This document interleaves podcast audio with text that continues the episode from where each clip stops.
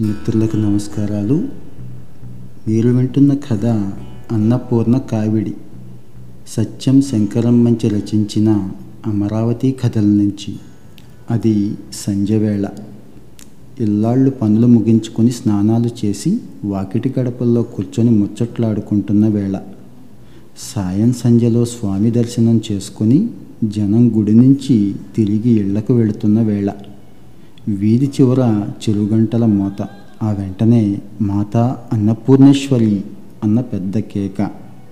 పిల్లలంతా ఆ కేక వచ్చిన వైపు ఆ గంటల మూత వైపు పరిగెత్తారు.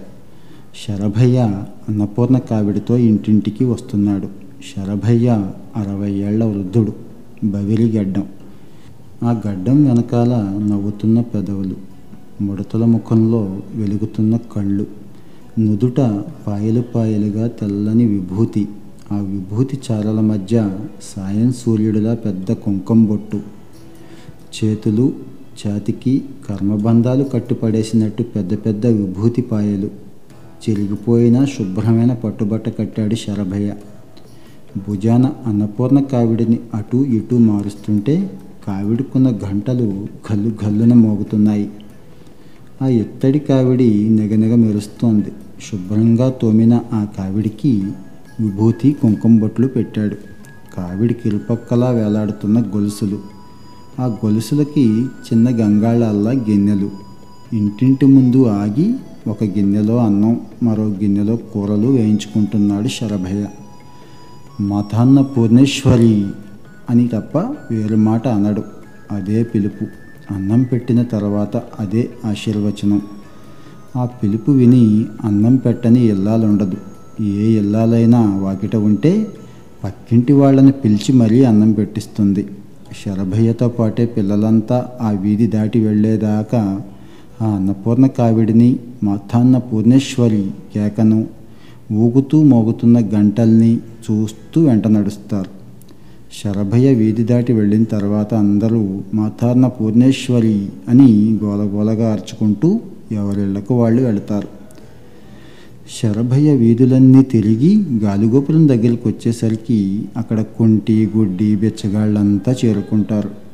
తను తెచ్చిన అన్నం కూరలు వాళ్ళకు పెట్టి మిగిలింది తను తిని మిగలకపోతే కృష్ణా జలం తాగి శంభో అనుకుంటూ పొద్దుపోయేదాకా ఎక్తారా మెతుకుంటూ తత్వాలు పాడుతూ నిద్రపోతాడు.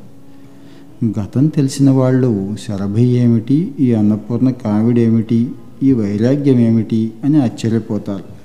శరభయ్య వయసులో ఉండంగా అమ్మా నాన్న శాంతమ్మని చేసుకోమని చెప్తే నల్లగా ఉన్న శాంతమ్మని కాదని ఎర్రగా ఉన్న కాంతమ్మని చేసుకున్నాడు. కాంతమ్మ కాపురానికి వచ్చిన ఆరు నెలల్లో అత్తమామల్ని అరుగుల మీదకు తోలింది. పోని కట్టుకున్న మొగుడిని కళ్ళల్లో పెట్టుకు చూసిందా అంటే అది లేదు. శరభయ్యని నించోనిచ్చేది కాదు కూర్చొనిచ్చేది కాదు. తిండి కూడా సరిగా పెట్టేది కాదు. పెట్టిన తిండి తిన్నిచ్చేది కాదు. ఉక్కిరి బిక్కిరైపోయేవాడు శరభయ్య. రాత్రి అయ్యేటప్పటికీ కాంతమ్మ నెమలి కంఠం చీర కట్టుకొని చామంతి పూలు పెట్టుకుంది కదా అని శరభయ్య దగ్గరికి వెళ్ళి నవ్వుతూ భుజం మీద చెయ్యేస్తే సయ్యన తాచుపుల్లలా లేచి అదొక్కటే తక్కువ మొహానికి. సచ్చినోడికి సరసం కూడా అని చీకొట్టేది అప్పటి నుంచి రాత్రులు గుళ్ళో జమ్మి చెట్టు కింద పడుకునేవాడు. శరభయ్య తల్లి తండ్రి పోతే కర్మలన్నా సక్రమంగా చేయనివ్వలేదు కాంతమ్మ. దాంతో శరభయ్యకి భార్య అన్నా బతుకన్నా విరక్తి కలిగింది. సన్యాసుల్లో కలుద్దామని ఒక అర్ధరాత్రి కాశీ పారిపోయాడు. అలా కాలినడకన భార్యను తిట్టుకుంటూ భార్యను తిట్టుకుంటూ కాశీ అయితే వచ్చాడు కానీ కాశీ వచ్చినప్పటి నుంచి జాసంతా కాంతమ్మ మీదే.